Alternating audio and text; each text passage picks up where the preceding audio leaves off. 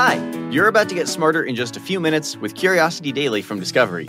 Time flies when you're learning super cool stuff. I'm Nate. And I'm Callie. If you're dropping in for the first time, welcome to Curiosity, where we aim to blow your mind by helping you to grow your mind. If you're a loyal listener, welcome back. Today, you'll learn how AI might be able to read your mind, what we can learn from a woman who doesn't feel any physical pain, and a new app that aims to change our approach to mental health treatment. Without further ado, let's satisfy some curiosity. Think of a number between 1 and 10. Okay, got it. Is it 7? Wait, how did you guess that? I did? Ha! Yes, no way. Wait, are you a wizard? Uh, I guess I am. Either I have ESP or I'm an AI. Because check this out researchers at the University of Texas in Austin recently published a study in the journal Nature Neuroscience that explains how they used MRI scans and a large language model AI to read people's minds. No. Yes. Okay, so now robots know what we're thinking? Well, okay, we're not quite there yet, but this is actually super cool. Computer science doctoral student Jerry Tang and Alex Huth, an assistant professor of neuroscience and computer science, designed the study using three willing participants. I mean, I sure hope they were willing. Well, they definitely had to be because the study had them each listen to about 16 hours of podcasts while being scanned by an fMRI scanner. Huh. Think they listened to Curiosity Daily? I mean, if they were cool, they would have. but as I understand it, they listened to narrative podcasts that focused mostly on storytelling. ah, maybe we're just too smart for AI. Yeah, let's go with that. Uh, anyway, as they listened, the fMRI measured blood flow in the brain. The words they listened to and the blood flow in their brains created a sort of puzzle that AI was able to piece together. So, when the participants were asked to imagine a story, the AI was able to mostly decode it. And haven't we done this before? Aren't there programs that have been able to display a word that someone is thinking? Yeah, but there's a big difference here. The first is that this is totally non intrusive. You don't have to have a sensor implanted in your brain, in other words. I mean, I guess it's the little things, isn't it? Right. the other thing that makes this different is that the AI isn't exactly reading specific words, it's decoding meaning. And if you think about it, that's huge. Right, because it's one thing for a machine to simply copy a word from our mind, but it's another thing for the machine to actually understand what we're trying to say. Exactly. In fact, the AI didn't really reproduce sentences exactly the way the participants thought them, but it was able to reproduce the meaning. In other words, just by looking at the blood flow of their brains, it got the gist of what they were thinking and was able to translate it. One example they gave is when a participant thought the sentence, I don't have my driver's license yet, the AI wrote, She has not even started to learn to drive yet. So it's not quite the same, but it's close enough. That's both cool and kind of terrifying. So now it can just read anyone's mind? No, and this is why it was so important to have a willing participant. They trained the AI on one of their brain patterns and then tried to use that AI to read the thoughts of someone else, and it was just gibberish. Okay, so we all have our own thought patterns. Yeah, and the participants were also able to throw off the scent of their thoughts by thinking about other things than the things they were supposed to be thinking about. okay, so it's like, okay, robot, you don't know me. Yeah, totally. And while this might seem a little scary, robots reading our minds, this could actually have really exciting implications for people with disabilities or who have trouble speaking, but only with their permission. So, who gave you permission to know I was thinking about the number seven? Mm, it's one of life's little mysteries. You are a wizard, Harry. Chronic pain is a total chronic pain. Yeah, good one. That's true. I mean, thanks, but no, seriously, it's it's awful. According to the Centers for Disease Control and Prevention, over 20% of Americans suffer from chronic pain. That's over 50 million of us. It's defined as pain that lasts for at least 3 months, but if you know someone who suffers from chronic pain, you know it often lasts a lot longer than that. It can be totally debilitating. Feeling constant pain leads to depression, loss of work, and even addiction to pain medication.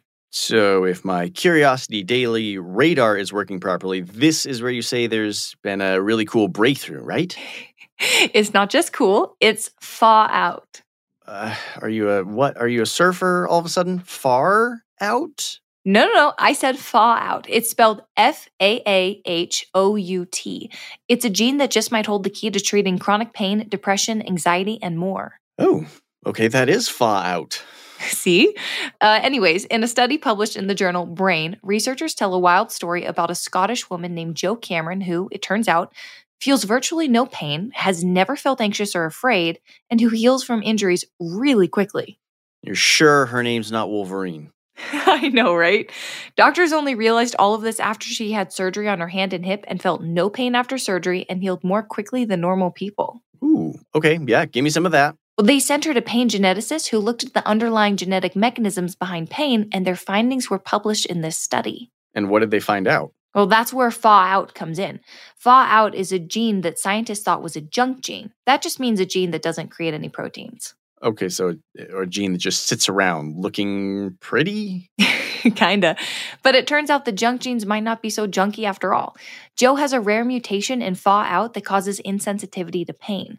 FAAH-OUT and another gene just called FAAH are part of a system called the endocannabinoid system that has a lot to do with pain, mood, and memory. So the mutation in those genes causes her superpowers? Yep, that's the idea. So, how do researchers use this information to treat chronic pain? Okay, so they're still at the very beginning of this journey. But one of the senior authors of this study, Professor James Cox, said that this was like a eureka moment, understanding where and how pain starts at a molecular level, and not to mention anxiety and fear and the mechanisms that allow us to heal more quickly. That's a huge leap forward that can lead to the development of new drugs that could help millions upon millions of people. I'm imagining non addictive pain medication. And how about new treatments for mood disorders and anxiety, or medications that speed up recovery and healing time from wounds? And all of this from a junk gene. And I'm glad you said that because that's one of the bigger parts of this.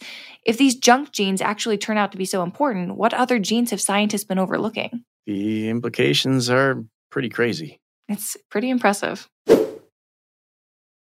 A first year medical student at Carle, Illinois College of Medicine has developed something that could revolutionize mental health care around the world.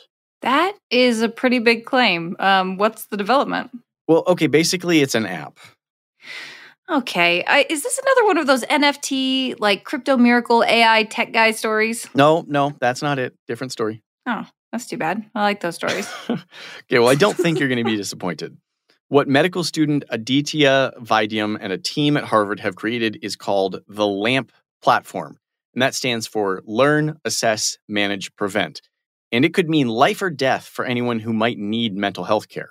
So, is it tech? Yes, but this has very real world implications. So, what does this tech do?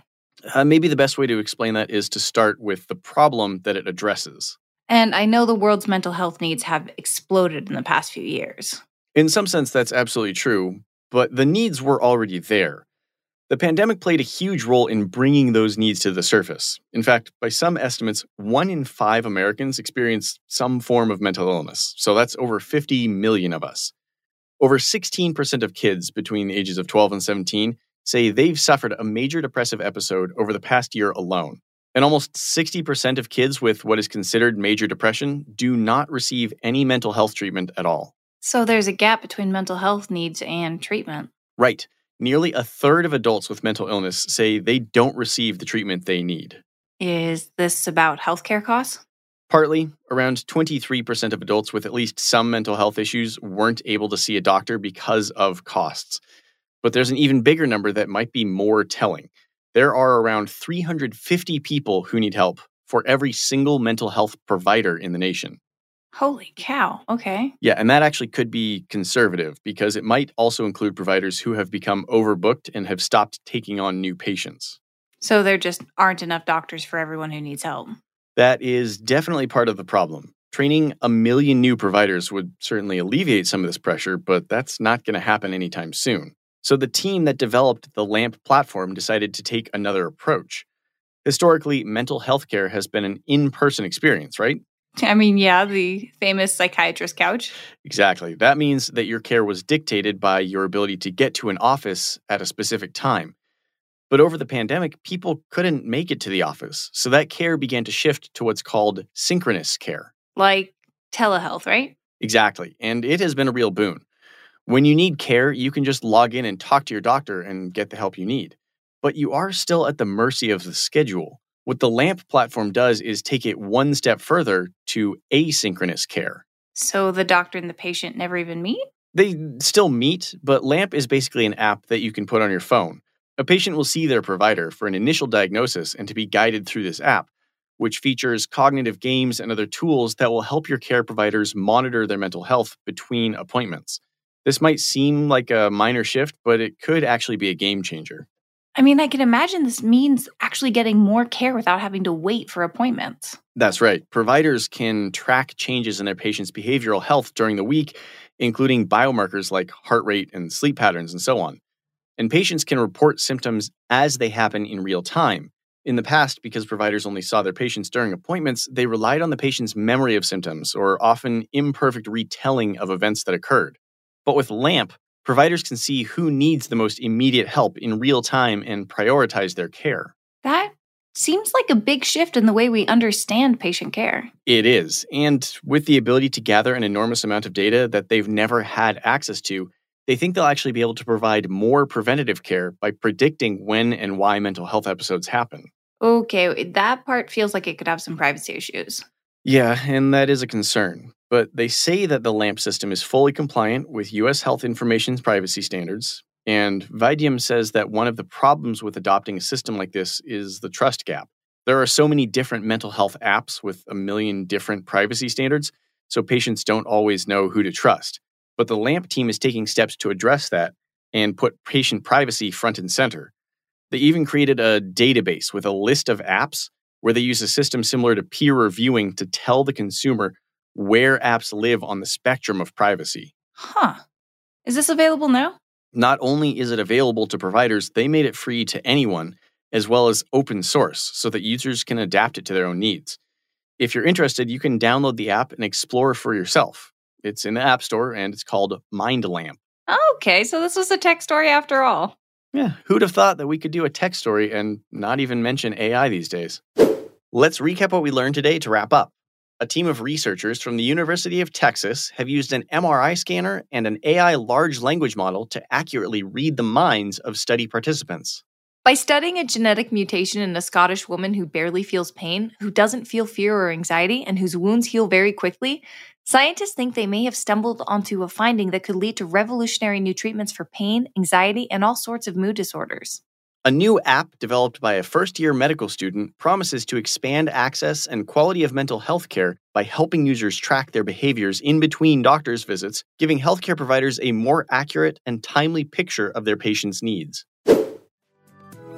Curiosity Daily is produced by Wheelhouse DNA for Discovery. You can follow our show wherever you get your podcasts, and we would love it if you could take a second to leave us a five star review on Apple Podcasts.